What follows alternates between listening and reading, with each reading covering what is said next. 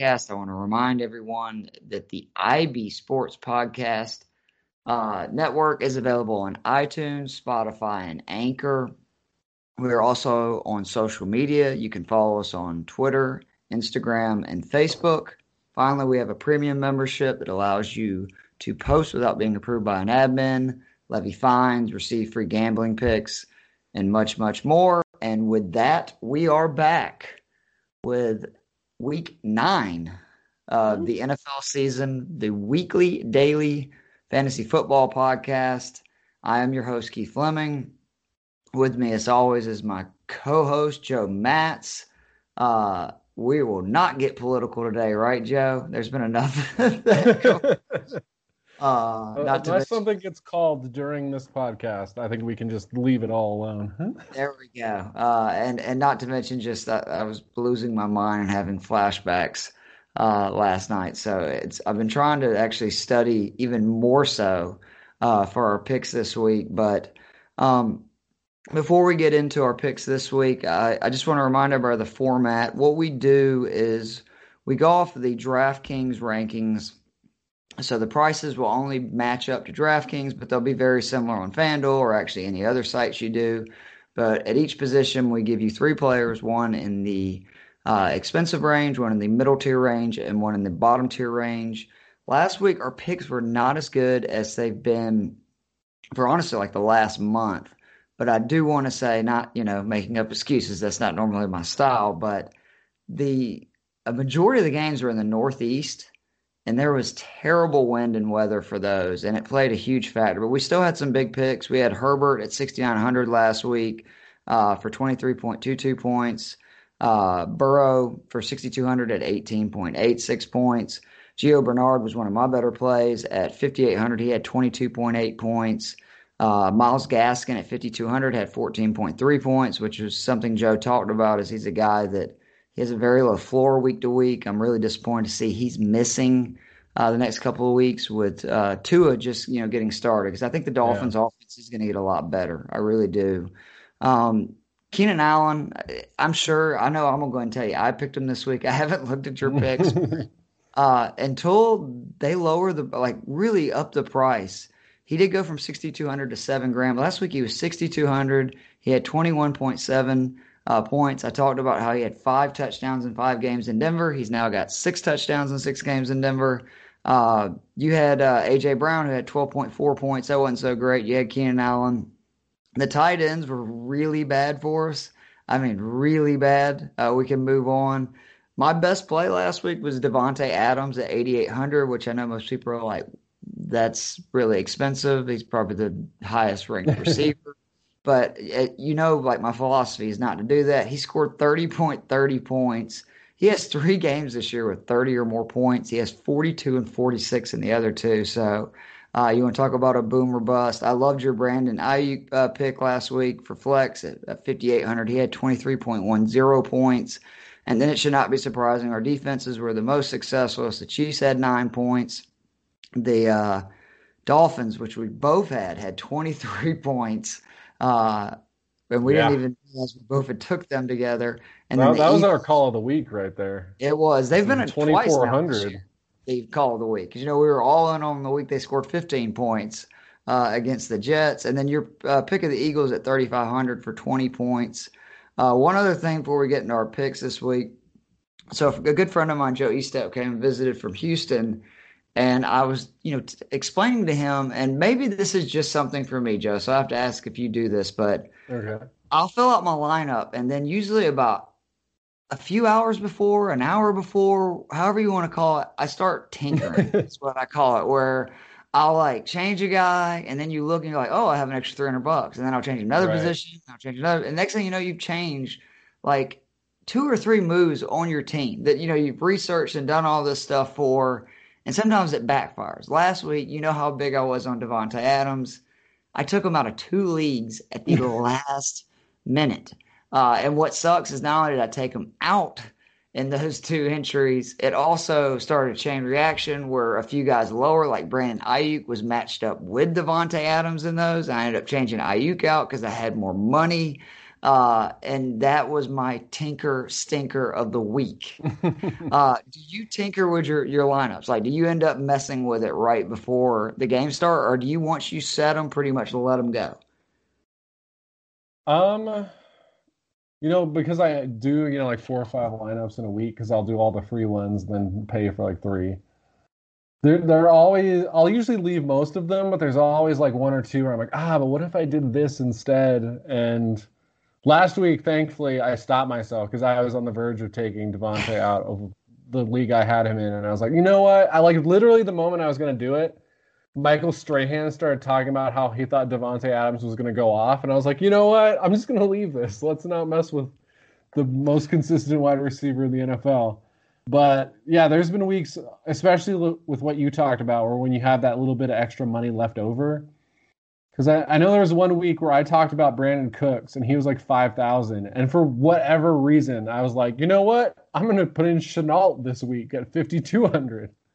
And Cook scored 20 wanna, points. It's, the, it's, like the OCD, at least in me, yeah. that it's like, I don't want to leave a lot of money out there. And I really do think sometimes the most I've ever won on an entry, I've had like five, $600 left over and it's so hard for me to just like don't mess with it. Like, yeah, you might could get a little bit better matchup or a little bit better player, but it's like trust your instinct. So uh, from now on, if I have any, we have officially named them uh, my Tinker Stinker of the week. You will definitely hear about it. Last week it was uh, definitely Davante Adams. I still had him in two lineups. One of them cashed. Uh, but the other two, God, I, I they were uh, like my better lineup, so pretty disappointing. Um, this week, I think the picks look a lot better than they did last week. I, I, you know, we both talked about going into it. I wasn't crazy about a lot of the matchups, uh, especially with the weather. Uh, right before kickoff, I called you kind of freaking out, going, "Man, our picks are probably going to suck because they're all from games uh, that they're talking about wins anywhere from 20 to 40 miles an hour." Uh, I would have definitely been more heavy on running backs at flex and those kind of deals, but I'm going to start with Deshaun Watson as my high tier quarterback. He's 7,100. He's at Jacksonville. Watson has been on a quiet run, overshadowed by his team's poor performance, win loss record. Since the Pittsburgh game, Watson has thrown 11 touchdowns with two interceptions and averaged 29 fantasy points per game. He is facing a Jaguar secondary and just defense in general that we've talked about uh, for months now is really bad. Oh, yeah. Awful. and they're not going to be out with, without their starting quarterback. And I really feel bullish about this is the Texans have no run game, like none. Like David Johnson has been a bust. Duke Johnson has constantly disappointed. I just don't see them having a guy that's going to run away with it. And maybe the Texans defense does, you know, slow down the Jaguars, but I don't think they'll slow them down that much. And I think he does enough to get around that 30 points that he's been getting consistently for the last five weeks. Yeah, I'm a I'm a big fan of that pick. Like, like you said, we've we've been big on picking the quarterback who's playing the Jacksonville Jaguars because mm-hmm. they're atrocious. And like you said, I I feel like we've all like even I feel like I'm kind of like sleeping on Deshaun this year just because of how bad the team's been. But he's he's been con- his consistent self. So I love that pick. Um, I had a tough choice between two guys in the same game, which was Josh Allen and Russell Wilson, because I think they're both set up to have huge weeks.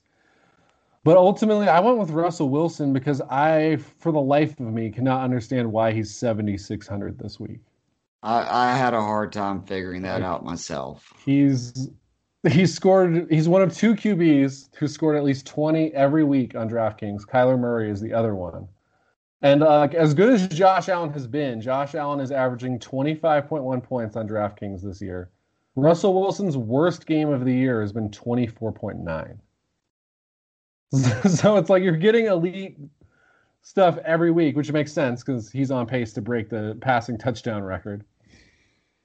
And I mean, he's facing a Bills defense, which is not the Bills defense from last year.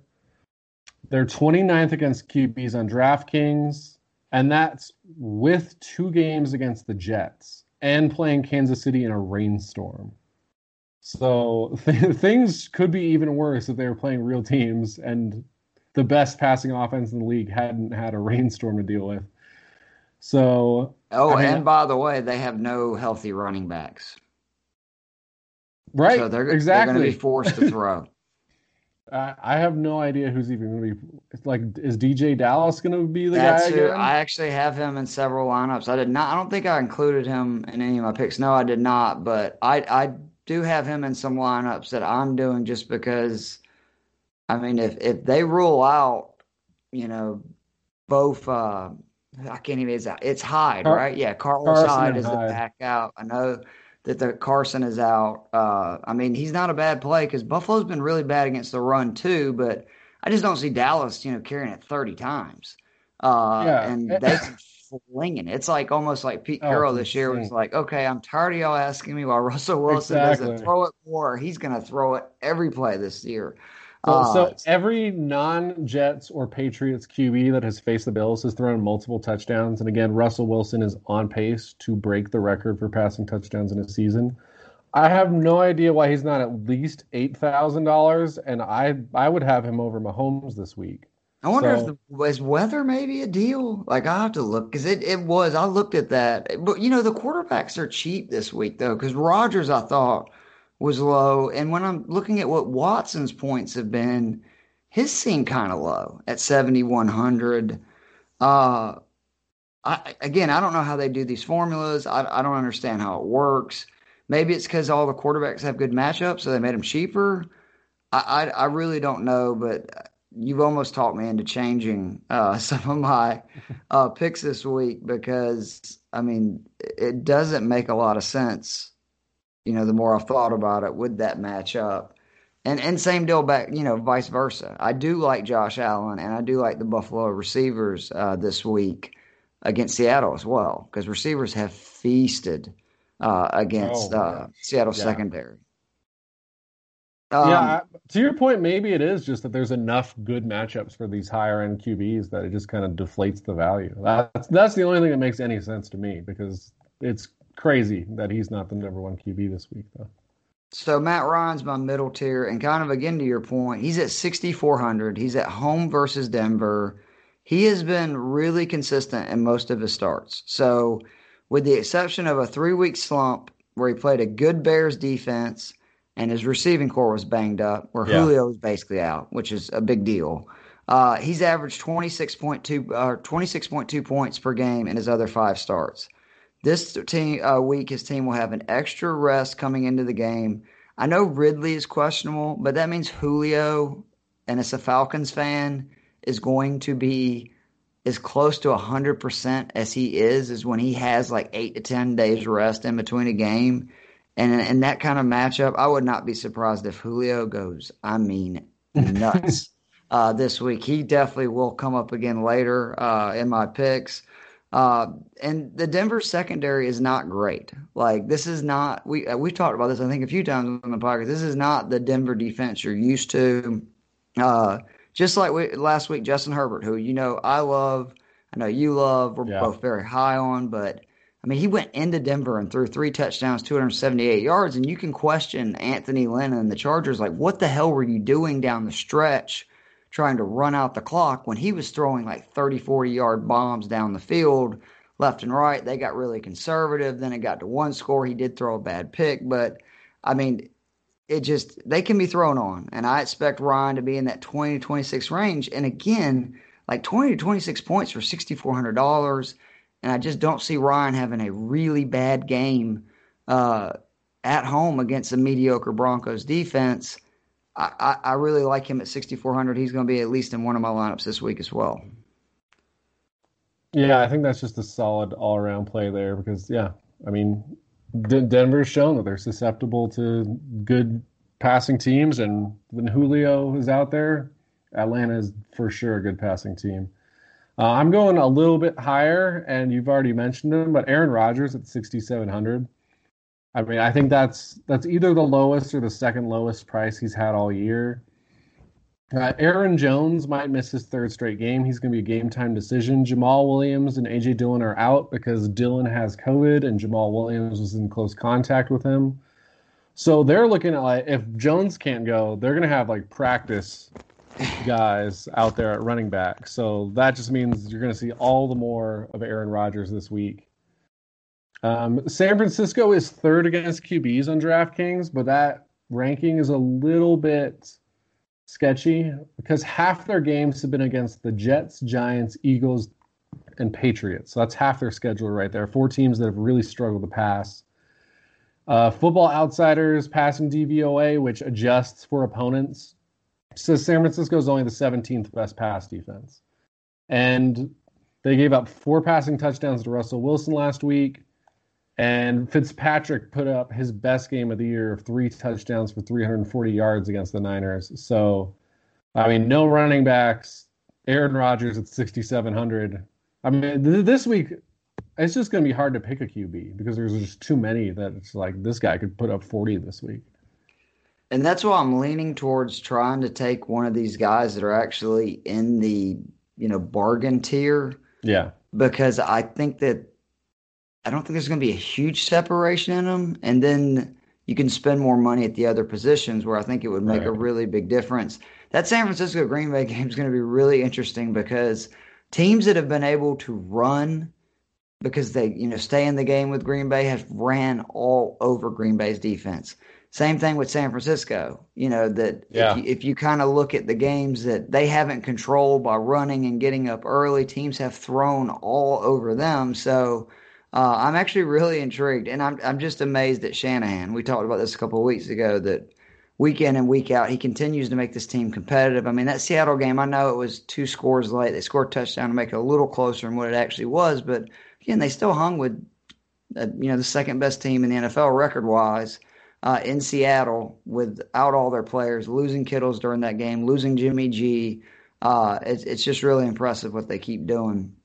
So I really like my bargain play here, and it's Derek Carr at the Chargers at 5,700. Carr is quietly having a great second season with Jon Gruden as his head coach. Last week he struggled, but again, a lot of offenses did that played in the Northeast. He was one of those. There was high winds. Uh, in the five starts before that, he was averaging 22 points per game, and his lowest individual game during that stretch was 17.4 points. He's facing a uh, a Chargers defense that is giving up 1,100 yards and 11 touchdowns in their past four games. That is not good, uh, including, I believe he's your pick, right? Lock, who yeah.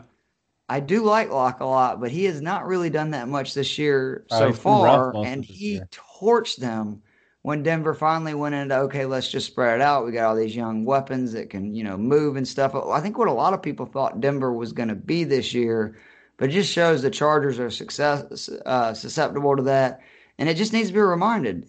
Carr threw all over the Chiefs, who are one of the better passing defenses in the league, uh, in a shootout.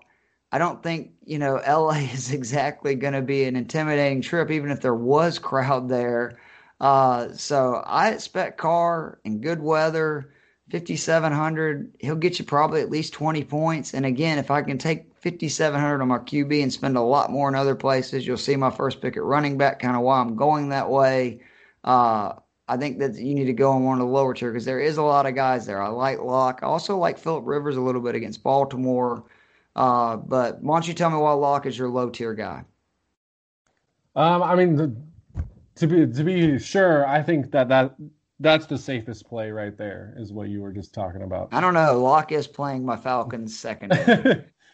but I mean, Lock has also pretty much looked awful, except for the second half last week against the Chargers. So there's some risk here, which is exactly why he's 5,200, which is incredibly low for a guy who's not like a backup making a start. But at the same time, he did throw three second half touchdowns in a game, and he is playing the Atlanta Falcons, who are 29th in passing DVOA, 30th in QB rating allowed, 31st in passing yards allowed per game, and dead last in passing touchdowns. So at 5,200, you're getting a guy who looks like he maybe Lock is building some actual rapport because he was injured earlier this year, and he's looked mm-hmm. better each successive week since he's been back. He's got that young receiving corps. So I think there's a chance that he's on the way up, and it's hard to be more up than when you're facing the Atlanta Falcons.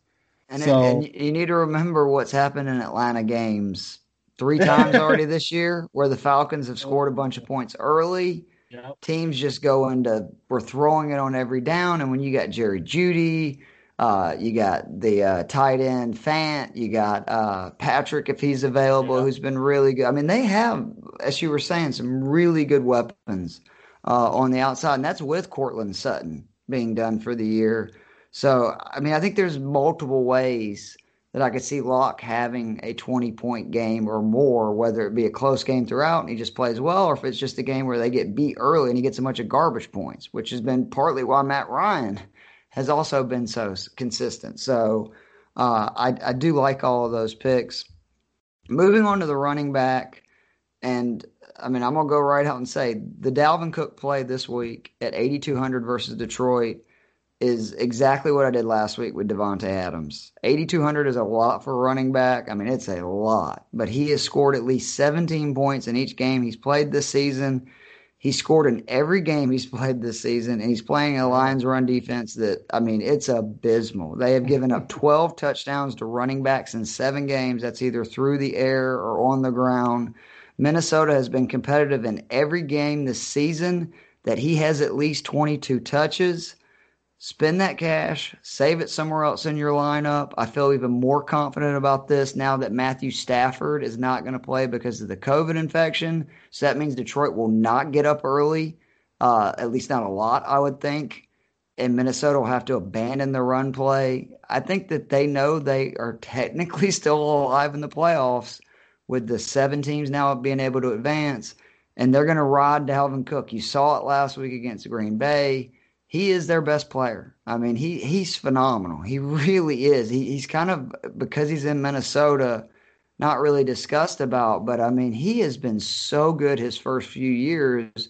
If you take away the few times that he gets banged up and misses some games here and there, but when he plays, man, it's like 100 yards or a touchdown every single game. And this season, it's been both. I love him at that cost against that team in these circumstances, and he's my top tier pick at running back. Yeah, I think, you know, just ignoring the money, he is the number one flex play this week. Like, I think he's the number one guy.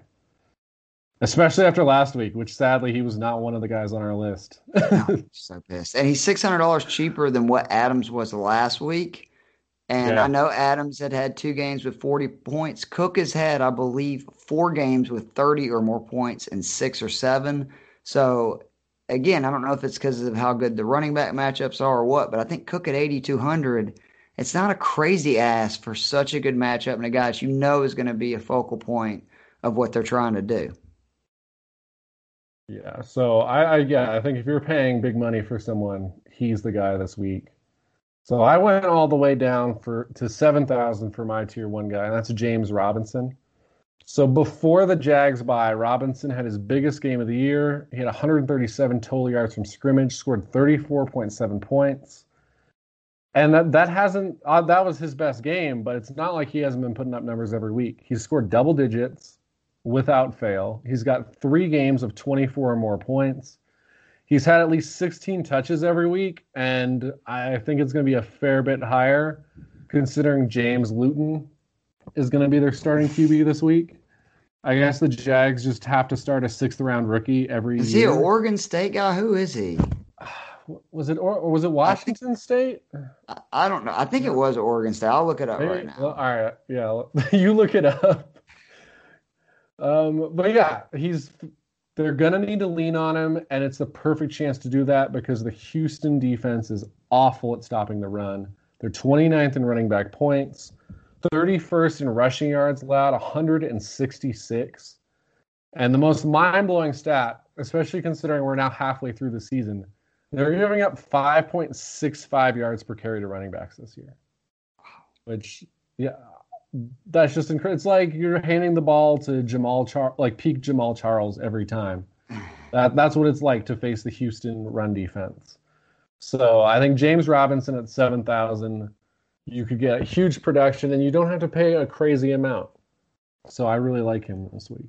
And he was an Oregon State guy, Right. uh, and I, I really do though like that play. I he's another guy that I haven't really thought about uh, before now, but in that circumstance against that defense, uh, I could see that play really hitting.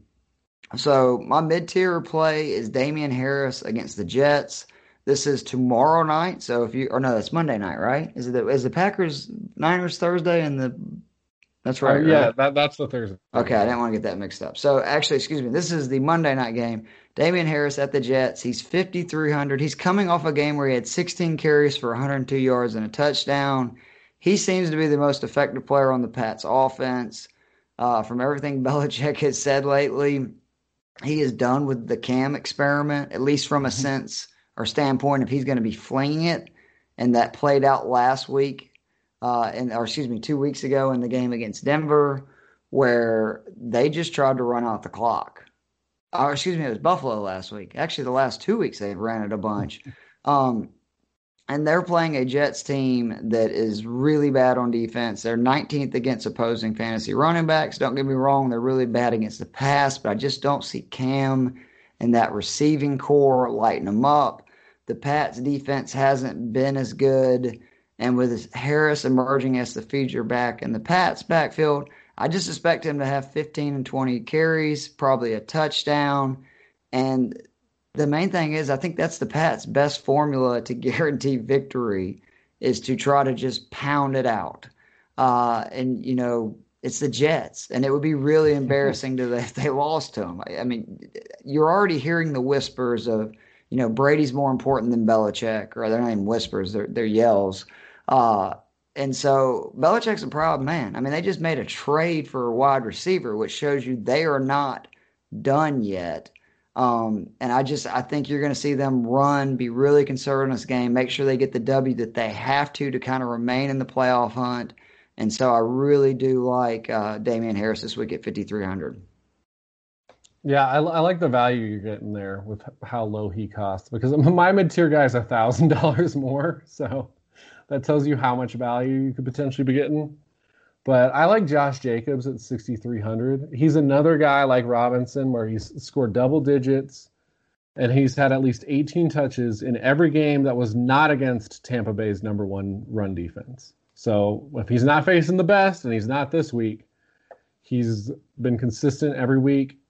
Uh, we've talked about this before with the Raiders. It's him and Waller are the featured guys. You never know what's going to go on with the receivers there.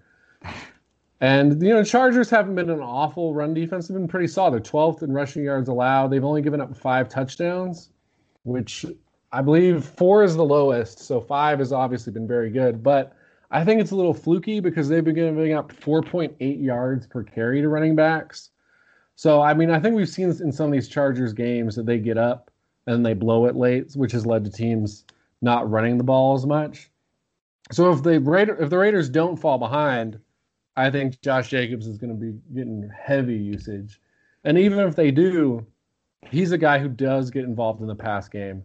So I think, you know, I, I kind of struggled with some of the mid tiers at receiver and running back because I kind of think this is a week where the top guys would look great and then there's some great value plays. But of the mid tier guys, I think Jacobs is the play. No, I, th- that's a really good point. He's another guy I really have not thought about enough, but you're getting a guy that you know is going to be a focal point of the offense. He is every week. Uh, and I didn't know about that consistency because I haven't played Jacobs a lot this year. I haven't had him in my fantasy leagues. He is going to be somebody I, check out at that price tag in because I didn't realize he was that low. Uh, my bargain play is JaMycal Hasty. This is a Thursday night game for sure uh, versus Green Bay at 4,800 the Niners backfield is, I mean, The Walking Dead isn't even the right joke for it because they have another big hit. As Coleman came back last week, he went down again against the Seahawks. That only leaves Hasty and McKinnon against a bad Packers defense that was just torched by the uh, Vikings' Dalvin Cook. The Niners are going to be without Deebo Samuel. They're going to be out with Jimmy G. They're going to be out with uh, Kittles. I, I think Shanahan is going to lean on the run game in this one. And I just like Hasty better than I do McKinnon, uh, but I don't hate either option. And that's mostly by the, the point that Hasty got the most carries last week after the injury occurred with Coleman. Uh, and again, they, they will scheme it sometimes different, but I just think they've tried McKinnon a few times in the last, uh, excuse me, this season, or actually, I guess they did it some last year too, because he returned late He just has not been able to be more than a eight to ten, you know, touch guy. So I really do think if they're going to have success, it's going to be hasty. Now, the only thing that does concern me is if Aaron Rodgers does as well as Joe's saying, and I think there's a very good chance of that, the Niners could end up getting down, but he's also, uh, you know, he's had a few targets each game, a few receptions that he's got a good bit of uh, carries, so I don't hate it. But at 4,800, he's a guy I do think that could have some big upside because we've seen in several games the Packers do struggle against the run and they give up a lot of touchdowns. So Hasty and to another or lesser extent McKinnon are both good options this week. I just like Hasty as my bargain play at 4,800. Yeah, I mean, like you said, there's there's kind of some risk there, which is wh- why I'm not sure if I'll put any Niners guy in my lineup this week. But if someone goes off on the Niners, it's it's gonna be him. Or Aiyuk, right?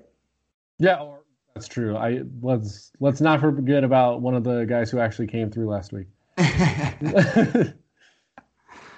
well, yeah, at under five thousand, I think he's a really solid play because yeah, I think there's the chance. Anytime it's a Niners running back under five thousand, those guys. Seems like every other week at least there's like a 60 yard touchdown run. And again, if you're doing single entries, which is what I predominantly do, you can yeah. get away with one bust. Like you can yeah. and definitely cash and sometimes do even better than that where you're in the, you know, say top, I don't know, 10% of entries in it and then you're going to win some, you know, good return on your investment. But I mean, it is a full disclosure and it's that way with all of our bargain picks. Yeah, definitely. Sometimes they're more boomer bust. This is definitely one of the more boomer bust plays. But yeah, what I like about Niners boomer bust plays at running back is because that offense tends to come up with big run plays more than anyone else. You get one 50 yard touchdown run, you've justified any player at under five. Exactly. That's it. Absolutely. You don't need anything else. Um, my tier three guy is Justin Jackson at 4,900. So over the last three weeks, he scored at least 10 points every week. He's averaged four receptions, which, you know, as we always mention with the running backs, especially, if you're getting those receptions, that's huge because DraftKings is PPR. And also over those three weeks, he's led the team in carries twice, including 17 last week. It, Josh Kelley has not looked great. I I think they said he was like running was it soft or running scared? It said something like that. yeah, uh, Lynn like, said he he was hesitant, is what yeah, he said. That's that's not what you want to hear. So it, it really feels like I don't I want to guarantee Justin Jackson is now like the number one back there till Ekeler's back. Oh, I think it's safe to say. It, I do it think appears that way. And the Raiders are a great defense to face if you were running back. 4.8 yards per carry. They are 31st in short yardage situations, which makes sense because they are dead last in rushing touchdowns allowed at 12. So if Justin Jackson is a guy who's been able to score points every week consistently. Like I said, at under 5,000, all you're really asking is get me double digits, and then anything more is gravy. And he's been doing that. And it's a great matchup for him to score a touchdown or even multiple touchdowns. So I like him at 4,900.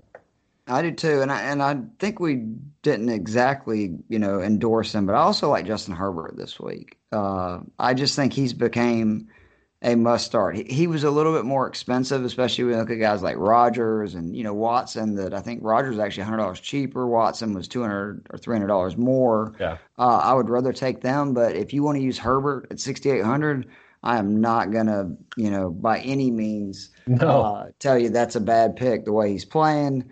Ironically, my top tier receiver, and I'm going to keep using this guy. I'm telling you until it DraftKings or whoever, however they come up with these rankings, gets higher. It's Keenan Allen versus the Raiders. He's only seven thousand dollars. I don't understand this. he had eleven more targets, nine more receptions, and a touchdown against the Broncos last week.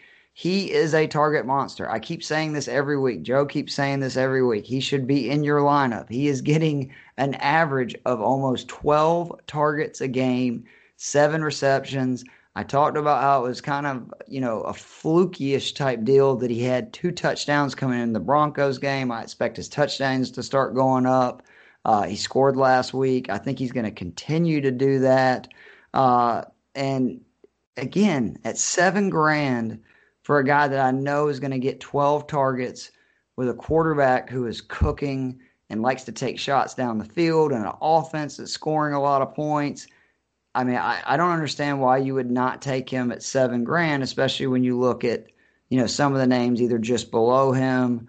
Uh, there is one just above him, but I think kind of getting to the point you were making too. I tried to save most of my money this week and a, a majority of my lineups to be able to load up on receiver because I think there's some really good yeah. uh, receiving options, you know, near the top that will not break you to where you could put two or three of the you know, sort of top to upper half of the middle tier in one lineup. Uh, who is your top tier play this week? Uh, my top tier play is Stefon Diggs, who I I mean, spoiler alert, he's again he's playing Seattle. like, they give up 359 yards per game. They've had a single game where they've given up less than 299 yards.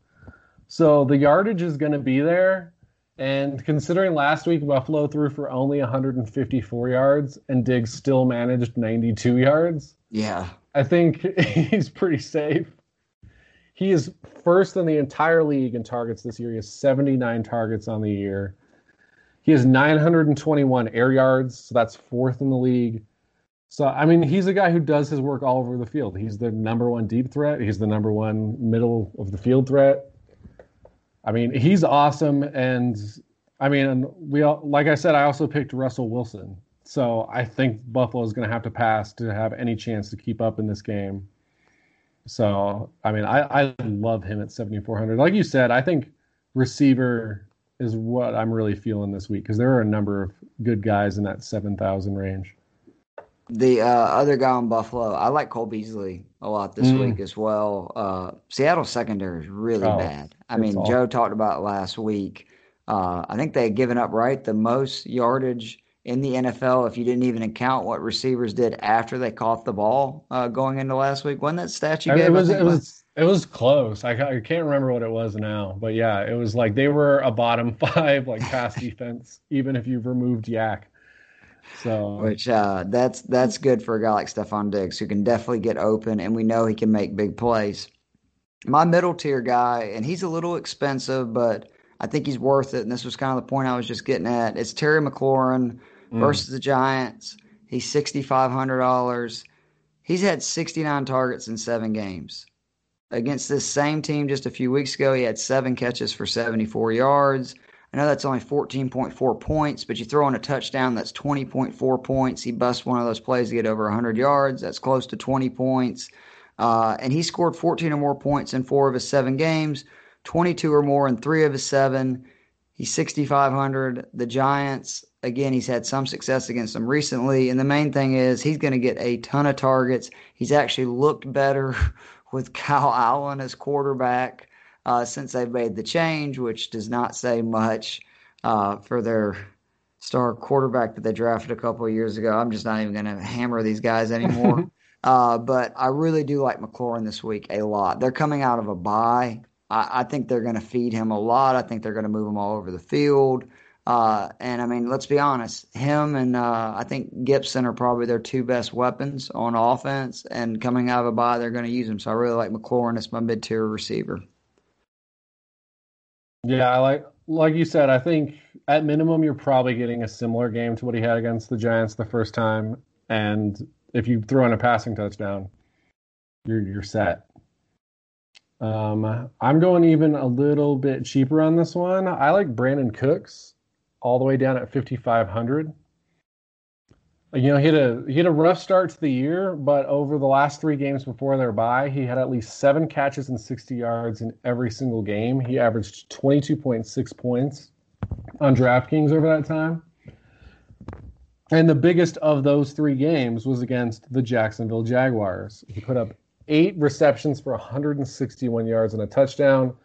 I'm certainly not predicting, you know, that stat line again, but I would be shocked if he doesn't score double digits. And I think he has a great chance to get a touchdown. Because again, I mean, the Jags are just, they are so awful at stopping the pass. They are the worst in the league when you adjust for opponents. So, I mean, I think you could play a lot of different Houston people this week, but I think you'll struggle to find better value than Cooks at 5,500. he is the guy that's in the most of my lineups this week that he's not on my list. And I just want to add to that because I love Brandin Cooks this week at 5,500. In the first four games this season, he had four points in the first week, 14 and a half in the second, 5.3 and zero. His targets for those week, five, eight, where he got the high game, 14.5, right. 15 and three. The last three weeks, he scored 33, 21 and 13. The even bigger factor is he had 12 targets, nine targets, nine targets. He's averaging now 10 targets a game the last three weeks. Him and Watson have found something out. That is when the Texans are at their best. Last year, when that offense was really cooking, was when both Fuller and Hopkins were actually threats. Yeah. Cooks is now that number two receiver. And that's why the Texans are playing better. Now, they're not winning a lot more games because their defense sucks and a lot of other factors. But as we said, Watson's playing really good. And it just needs to be remembered Cooks is a really good receiver. I mean, he's averaging 13 points a game for what? Again, that's seven games. And in three of those games, he scored four points, five points, and zero points. Uh, I love Cooks this week. I think that's a great pick. Uh, and I think that should be in most people's lineups. Um, so, full uh, disclosure, Marvin Jones Jr. was my play uh, for bargain at 5,100. I still don't think it's a bad play because he's going to get targets, he's going to get looks. Uh, you got Chase Daniels as the quarterback, and you're playing Minnesota, who's bad. But I thought I was getting Stafford. Uh, but yeah. so I'm I'm going to change that official pick, and I'm going to go to DeVante Parker at 5,200. Mm-hmm. He is a number one receiver. Now, has he had a, a good couple of weeks? No, he has not. Uh, did it look good last week when he got two targets from their rookie quarterback? No, it did not. But again, DeVante is a guy that has had a touchdown in two games this year. He's their top uh, targeted receiver as he's had three games of eight or more targets, including a game where he had 12 targets against a bad secondary in Seattle. Arizona also has a bad secondary. I think that Miami without Gaskins is going to throw a lot more. They got that extra time. Uh, you need to remember for their uh, coming out of the bye. I don't think they had to use a lot of their plays last week because the defense jumped on the Rams so bad. So they made it very vanilla. They didn't do much. I think that played a uh, way into Tua looking so bad. And I'm just big into Tua. I think he's a talented guy.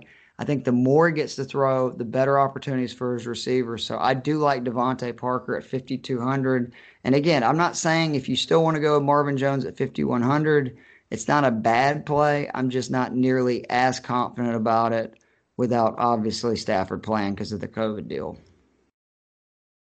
Yeah, I think yeah, Marvin Jones was going to be a guy. I think yeah, like almost everyone should have had in their lineup with Matthew Stafford. But I almost feel good because I actually like between the election, I just totally forgot to put in like him on waivers to pick up in one of my leagues, Marvin Jones, and now I don't feel as bad about it. But uh, you don't want him when Golladay comes back. He has done nothing this year when oh, Golladay's in the lineup. So my tier three guy, I'm just I'm going back to the well. Diontae Johnson at five thousand. He followed up his huge week with one reception for six yards against the Ravens. So just a complete dud of a game. good news is Dallas is not Baltimore in you know pretty much every way, but especially in that secondary. Dallas is 31st against receivers. They have given up 18 passing touchdowns, which is 30th in the league. And Diontae, despite missing a couple games and not finishing a couple games, he is the Steelers' leader in end zone targets this year with six. So you've got a team that gives up a ton of passing touchdowns. You've got the number one guy right, in the Steelers offense in the end zone, Diontae Johnson. And again, only 5,000. I, I don't know why anyone would take Juju, who's like $1,300 more. To me, to me, I would put them in the reverse order that they are on DraftKings, where I'd go Diontae, Claypool. Yeah, Juju, Claypool's like 700 more.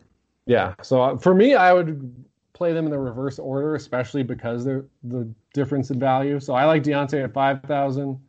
I don't. I wouldn't mind if people took Claypool at fifty seven hundred, but I don't. I just don't see the value in Juju. No, I think Johnson's the play at five thousand. I have him for my flex. I'll go ahead and tell you for my low tier, and just to again give more of what Joe is saying.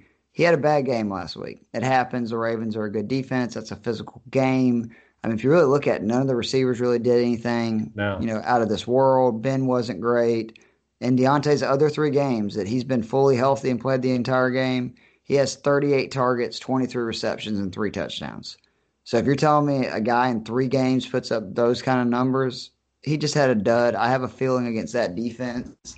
Worst case, he's going to be back in that five, 60, you know, yards, probably a touchdown range, which is very doable uh, against the Cowboys. So I love him. That's actually going to be my flex play.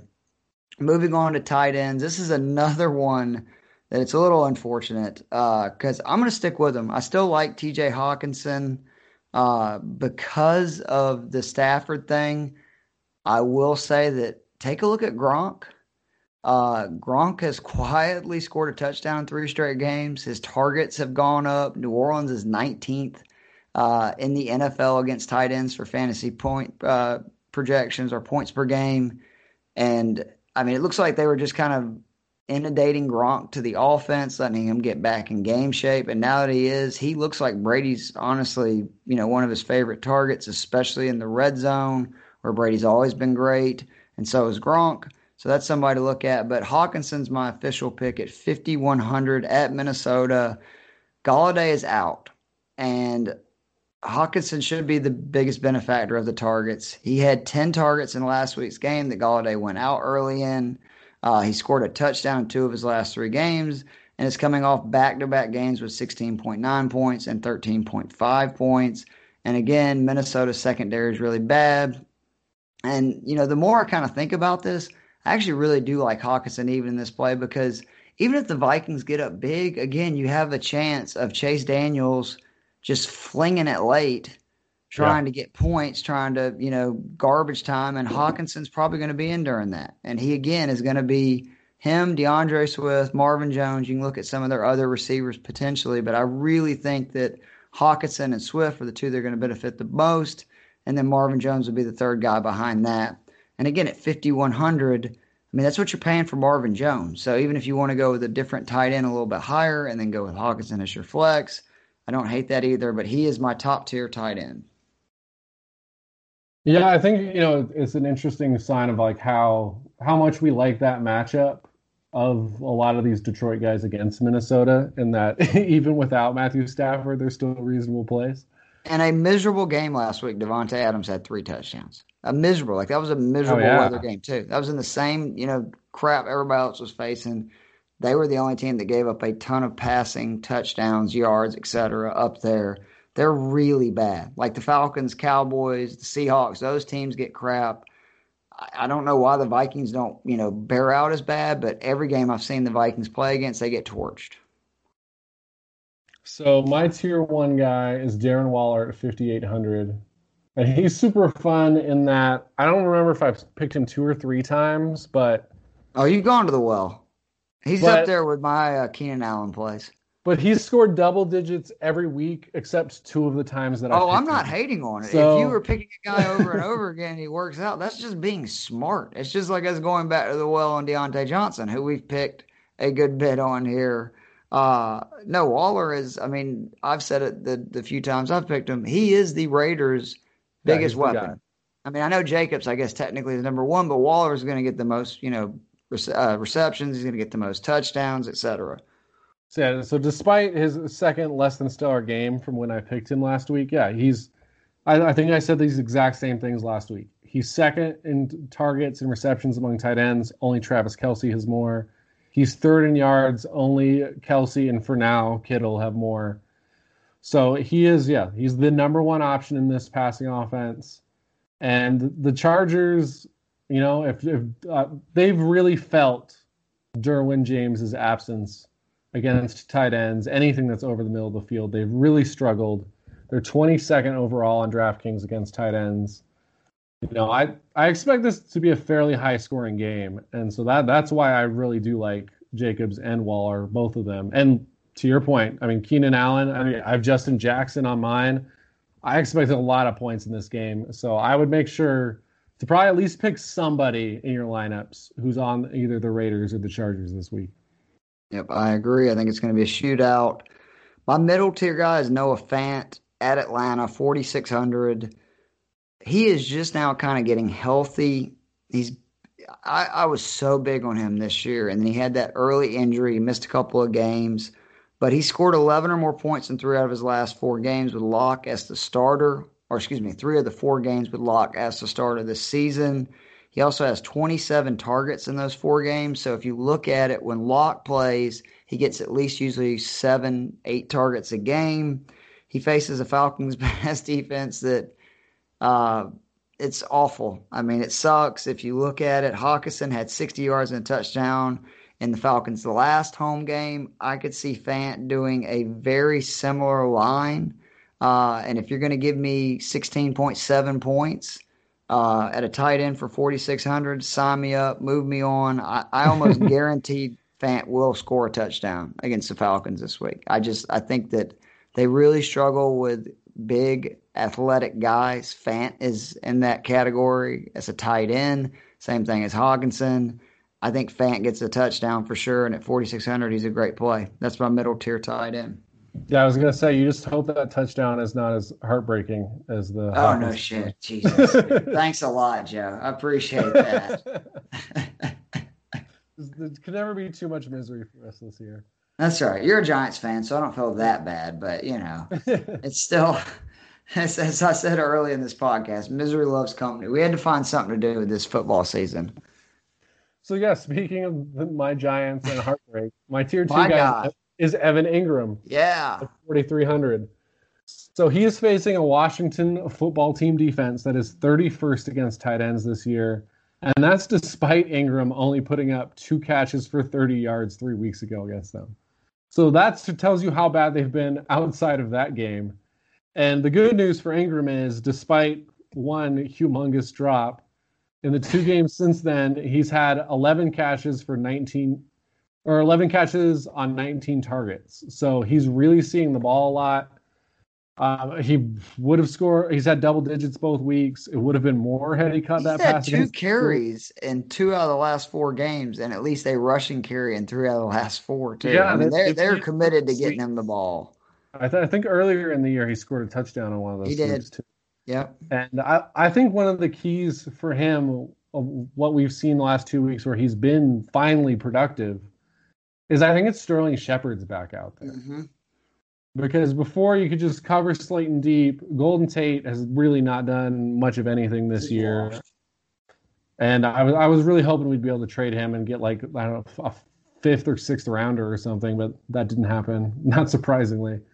But yeah, I think Shepard opens up the field for him because it makes defense have they have to cover someone else, you know, besides him and Slayton. And yeah, with Saquon out too, that's really made it tough for him. So I think now that he can't be keyed on as much, I think he's more productive. And again, Washington's been awful against tight ends, so I think he can really take advantage this week. I like that play. I'll go ahead and tell you he's uh, on several of my yearly fantasy teams, and he is in a couple of lineups I got going this week. My bargain guy, my dude Trey Burton. Uh, I've had some success with Trey this year. He's facing he's facing a Baltimore uh, defense. He's only thirty five hundred.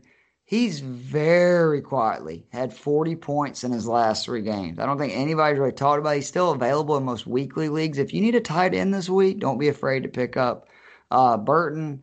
He has two rushing touchdowns and is averaging five targets per game during that spin.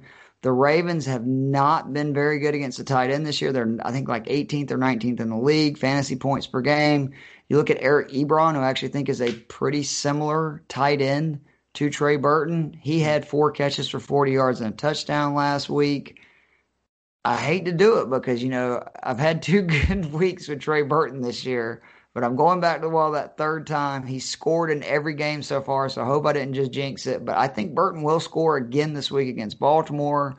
Uh, I actually expect Baltimore to jump on Indy, which will make it even more likely that they're throwing a lot, even more making it likely that Burton will score a touchdown. Uh, but at 3,500, you can do a lot worse than that for your tight end this week.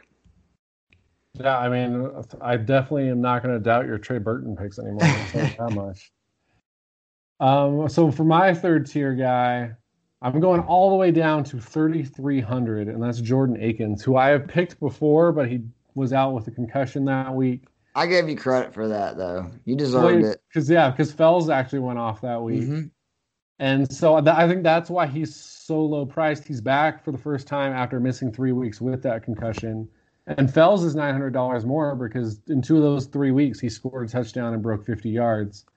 But I think it's important to remember that Akins was the starter for those first three weeks before he was injured. He was dominating the snaps.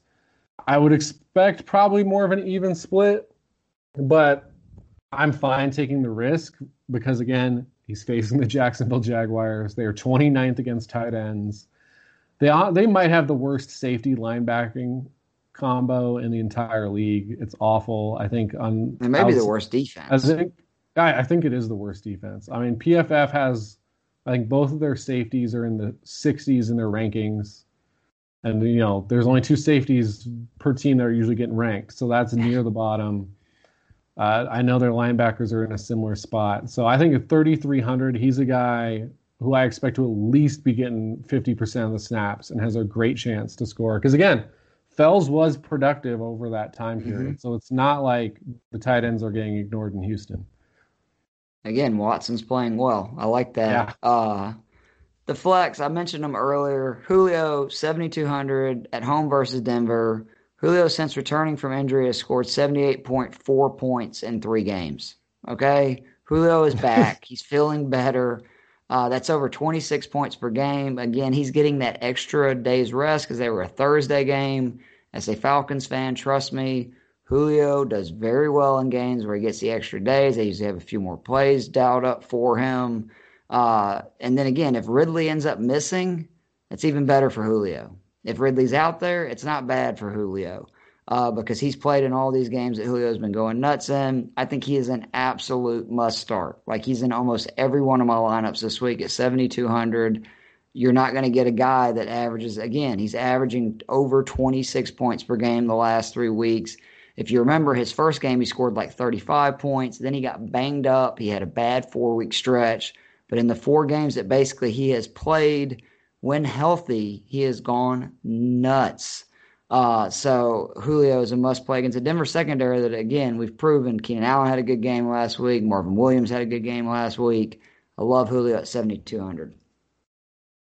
Yeah, I think that's a good play this week on a PFF. You know, I've mentioned it a couple times that they have their wide receiver cornerback matchup rankings, and Julio is a very close second for the biggest advantage this week according to PFF's system. And their their number one, who I almost went here at my tier one, is uh, Adam Thielen.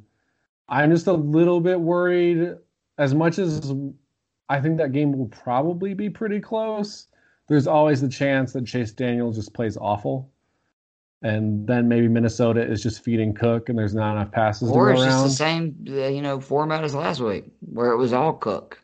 Yeah. So you know, I, I, think there's definitely a potential for Thielen or Justin Jefferson this week, but my tier one guy for flex is James Conner. Uh, he's just another guy. Week one, he looked bad against the Giants early, then got knocked out of the game. Since then, at least 14 points every single week, 15 carries every week, averaging three receptions a game. And he's facing the Dallas Cowboys, who are giving up dead last, 171 yards rushing a game, five yards per carry to running backs, 11 touchdowns, which is near the bottom of the league. And I mean, there's just no reason to believe this game is going to be close. So I expect a lot of James Conner. So I mean, seven thousand. Like we said, I with running backs, I'm kind of liking the top tier guys and then the bottom tier guys. Like I feel like in a lot of my lineups, I'm going to be putting you know like a Cook, uh, a Conner, you know, couple, yep, I and then being and then my second guy is going to be down in the five thousand range. No, I, I, I completely could see that. Um, again, I'm I'm not going to go back over Diontae Johnson, who's my low tier at five thousand. My middle tier flex guy is a big gamble, but give me Antonio Brown versus New hmm. Orleans mm. for fifty five hundred. Uh, I, I, we don't know how much usage he's going to get. We're not going to sure how many snaps. but it's AB, it's 5,500. In a similar situation with the Pats in 2019, he had four catches for 48 yards and a touchdown. For 5,500, you're going to tell me I'm going to get 14.8 points? Give it to me. If Godwin ends up not playing, he could be like a huge play this week at 5,500. And I, let's put it this way if Brown goes out and has, say, five, six catches, 100 yards, and a touchdown, he could be almost $7,000 next week. Like for real, because he's oh, Antonio oh, yeah, Brown. Absolutely. And I just think, again, if you're getting talent at this price with the potential either of Godwin missing or banged up, I think he's a really good deal at 5,500. I'm going with Antonio Brown as my middle tier. And again, my low tier was Diontae Johnson at 5,000. So you can go over both your middle and low tier, Joe. All right, so I, I just said that at running back, I'm probably going to just go high low, but my middle tier flex is still a running back all the same. so that's Clyde Edwards Helaire. And I think, you know, there's definitely some risk here. He's only had 14 carries over the last two games because but I think people are overrating that being because of Le'Veon Bell and not the fact that Kansas City was just absolutely demolishing the Broncos and Jets in those games. Well, as I say, Mahomes looks like he's on a cheat code right now. Right. Like it's So like the- every other pass he throws is a touchdown. Right. So th- they lit up teams early, and then they lit them up so badly, and those were teams you're just not afraid of coming back on you. That there wasn't really a point to giving your number one running back a lot of a lot of play. And we've again, he's facing a team that we've talked about multiple times over the last two months, and that's the Carolina Panthers. Now, the Panthers, I do think, will put up enough points where this game won't get out of hand until probably the second half. But they've given up 125 yards per game to running backs. But the Well, as I real say, the Panthers are really good against the pass, not so much against the run. Yeah.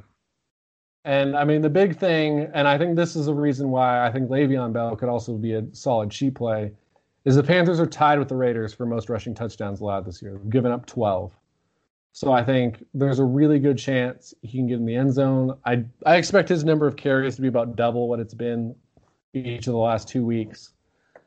Again, um, for me, my, I'm probably not going to be putting him in a lot of lineups because I like the high-low play this week.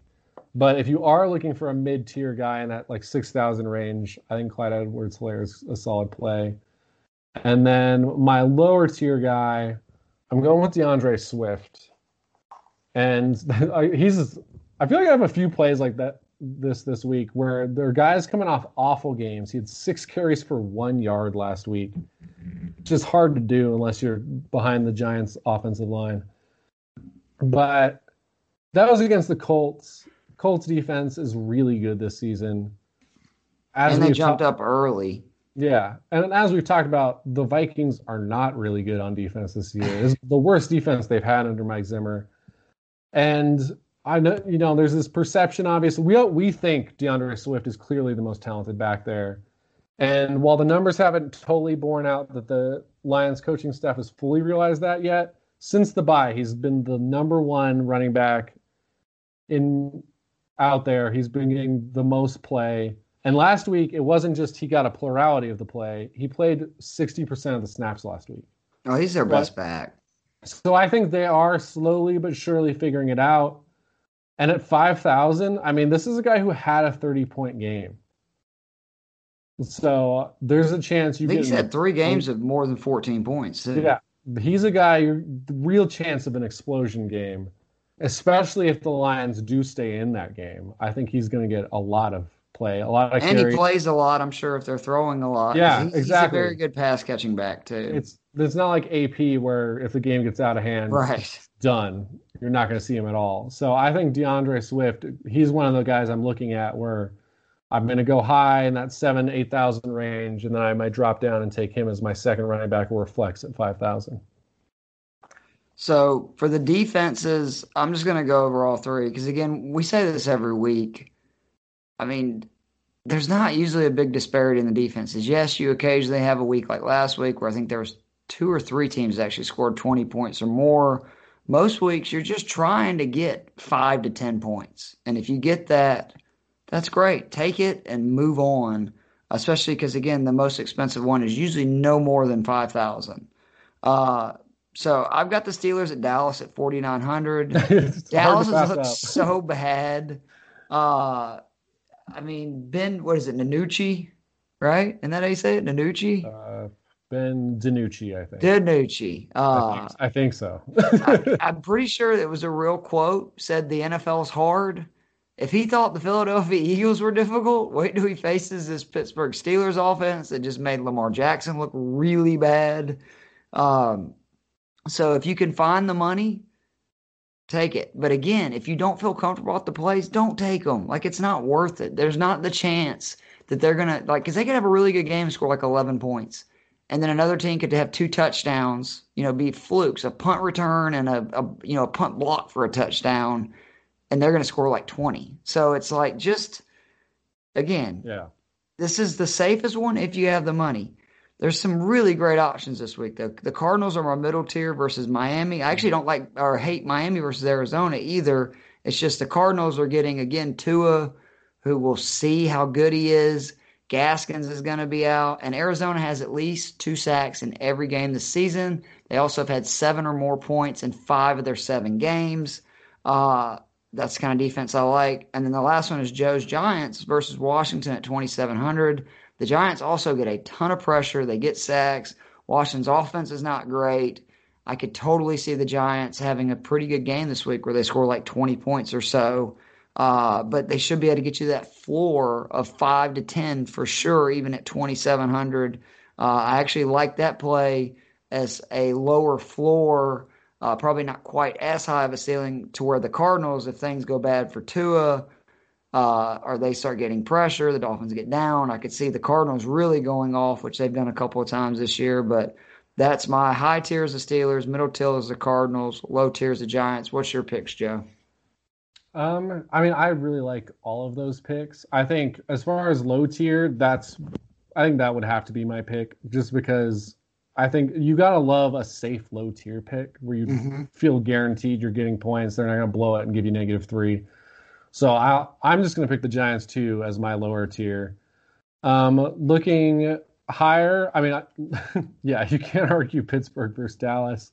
So I'll I'll drop down from my higher tier to go with the Patriots against the Jets at 3800. Obviously, you know, this Patriots defense is, you know, nowhere close to where they were last year, but they've been a team that's given they've scored points every single week in the positive column. Last week was their worst game against Buffalo, who's one of the better offenses, and they put up three. They put up four against Kansas City. So six against Seattle. So they've given you positive points against the elite offenses, and they're playing the Jets this week. So I don't think I need to say more there. I love it. Uh, Mid tier, you know, I think you could obviously, I think you can make an argument for Washington against the Giants. Mm-hmm. You know, they're at 3,400. I that they were probably a disappointment. I imagine for most people when they played the Giants last time, they, mm-hmm. they gave up 14 points and but only scored four themselves on DraftKings. Yeah. But the one I like even a little bit more, especially because it's cheaper, is the Houston Texans at 3,100. You know, again, I do like James Robinson against that defense, but Jake Luton's the quarterback. And so you got to think this is a chance, especially for like a pick six type play. And that's that's the main thing you want in fantasy, especially on DraftKings, because I don't think they penalize too hard on like yardage and points. But if you get that touchdown, then you're, I mean, you're set. That's all you need. So I think, you know, this is a bad offense normally, and now they're starting a rookie, and it's only 3,100. So yeah, if you're going cheap, I really like the Giants or the Texans at that 2,700 and 3,100. So I hope our defense picks end up like last week. Like I said, we had if you you know give us both the Dolphins, we both took them, and the Eagles. Three of our six or three of our five picks, excuse me, had twenty points or more. Uh, especially because I feel better about the receivers and running backs. Uh, but that has got us to the end of the Week Nine preview. Jody, anything you want to plug before we get out of here? I mean, hey, we don't have to plug voting anymore. We're done.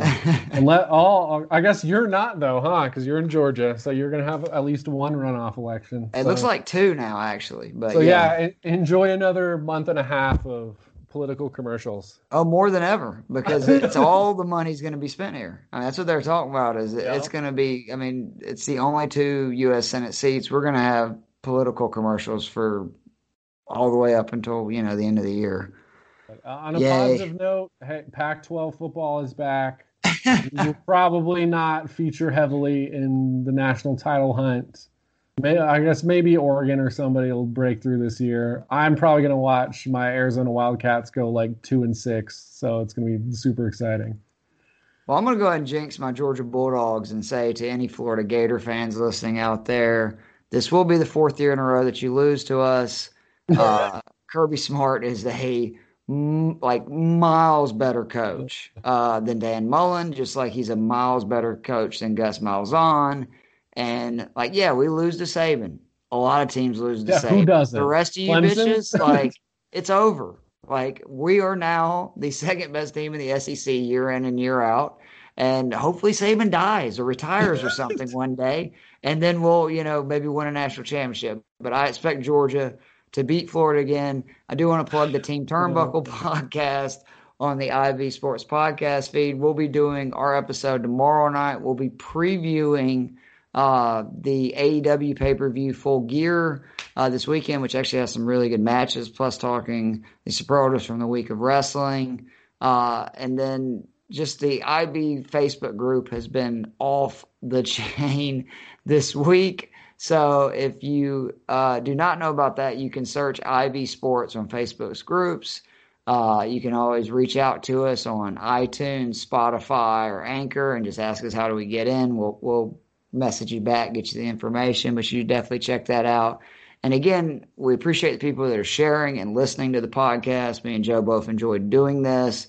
Uh, we've had a good bit of success uh, with our picks.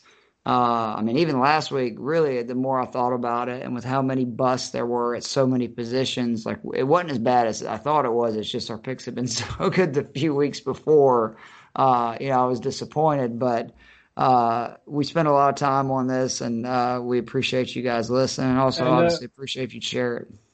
And yeah, anyone who makes money off of our picks, let us know because we just it's nice to hear, especially because we do not always make money off of our picks because we'll just choose the wrong combination. The stinker tanker, man. Yeah. So if, if you do well with one of our picks, let us know because that that keep that you know it's just nice to hear, keeps us motivated. It's the second week in a row that we've had somebody in the group say that they won uh, either first or second in one of their group pools uh, by using basically all of our picks. So uh, it does make us feel good. Uh, and, you know, also, again, it just, you know, shows people are listening and it's actually working out for their benefit. But, uh, Joe, I really enjoy it. And uh, we'll see you next Wednesday. And let's hope our picks are fire this week, buddy. Yeah, I'm, you know, especially fingers crossed on that Giants defense pick. Absolutely, man. And the Julio. All right, yeah, buddy. 100%. We'll see you. All right. Later. Bye.